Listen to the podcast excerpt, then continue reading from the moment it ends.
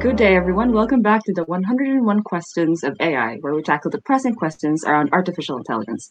As per usual, I am your host, Michelle, and here with us is Luca, our in house expert.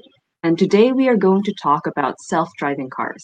So, Luca, do tell us what exactly is the meaning of these autonomous cars? Well, autonomous cars, it's all in the name, right? So, there are um, cars that drive without uh, the help of humans.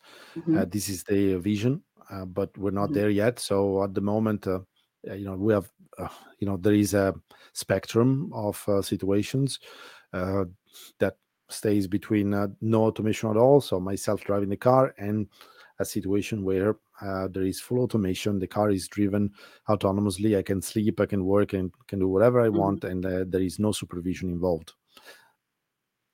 Okay, so how is that exactly connected to AI?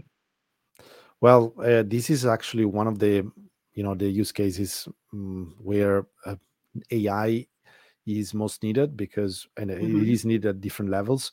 Uh, there hmm are at least uh, two or three levels where um, AI is applied currently. Uh, the first hmm one is uh, certainly the sen- sensing stage. so there are typically in a Tesla or in a, a Waymo car, uh, there are all you know they all have the ambition to be self uh, driven. Uh, there hmm are uh, sensors uh, of various type. It could be a lidar it could be a laser scan it could be a set of cameras and here i'm talking um, yeah about multiple cameras like five or six or seven that are looking in every direction that yeah you know uh, you hmm can think of like really 360 degrees. There is a second stage which is the understanding stage. So the car needs to create um, and um, model okay of hmm the environment around uh, around itself. Uh, it needs for instance to uh, you know understand uh, uh, what where is the road uh, if there are moving objects uh, where are these moving objects? What's the type of the moving object? Is it a vehicle? Is it a pedestrian? And um, um, the way they do it at the moment is um, they use a pre-existing model uh, that is hmm um, uh, preloaded let's call it this way. And this pre-existing model gets updated with observations coming from all those sensors that i mentioned before uh, there is a final stage which is the control stage uh, where essentially based on the model based on the sensed activity around the car the car needs to hmm take actions and this is the most important uh, part because uh, as you can imagine you take the wrong action and um, yeah you hurt somebody uh, so uh, this is uh, the, also the most controversial stage because at this stage, uh, um, you know, there are going to be conflicts. How do you resolve that conflict? Okay, um, is it the safety of the passenger that needs to be preserved? Is it the safety of the pedestrian in front of the car? So this is this is the most problematic one.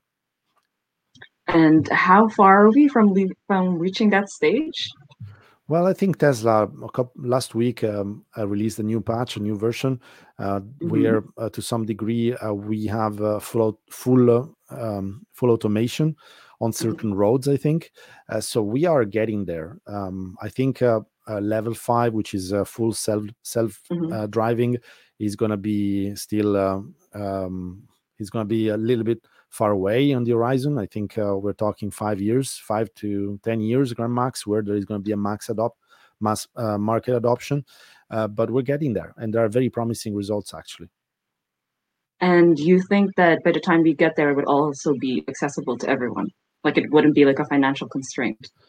But look, uh, I still I don't know. I'm not qualified enough to answer this question actually because um, uh, there are a lot of um, there is um you know there is there are different business models. The first hmm and uh, foremost is the one that um, essentially uh, allows everybody to take advantage of self-driving cars by leasing a self-driving car. So Oh. in the future you might not own your self-driving car, but you you're gonna be leasing it, and maybe hmm also for a certain period of time, uh, or also for only for a certain uh, specific um, uh, window of time over the week. hmm Uh, so th- essentially, yeah, this is uh, this is the exciting part. There are so many business models when it comes hmm to um, self-driving uh, cars. I mean, your self-driving car is if it is really self-driving. Uh, I mean, there is no reason why it should be left parked uh, in uh, uh, your backyard. You know, Yeah. um, it could be dri- driv- driving other people around, and you could make money. hmm So there is a big business um, uh, around this.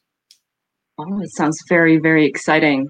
Um, if there's one thing that we should remember from this episode, what should it be regarding these self-driving cars? I think that uh, there are. It's a very hairy, complicated problem because there are so many, um, so many implications from an ethical mm-hmm. perspective, from a um, legal perspective, insurances. I have no idea how these cars Insurance. will be insured. So, um, yeah, uh, this is you must you might remember that this is one of the most most mm-hmm. complex applications of AI. Indeed. All right. So everybody has heard it here. We should all stay apprised and see how things are going and hope for the best that they'll be affordable for all of us. Okay. Thank you, Luca, for that. This has been an interesting conversation. And for everybody that has tuned in, we will see you all in the next episode. And if you have any feedback, do reach out to us. We're here, we're available, and our social channels are all available for you to just like give us a buzz. All right. Thank, Thank you, you, everyone, and we will see you next week. Thank you. Thank you, Michelle.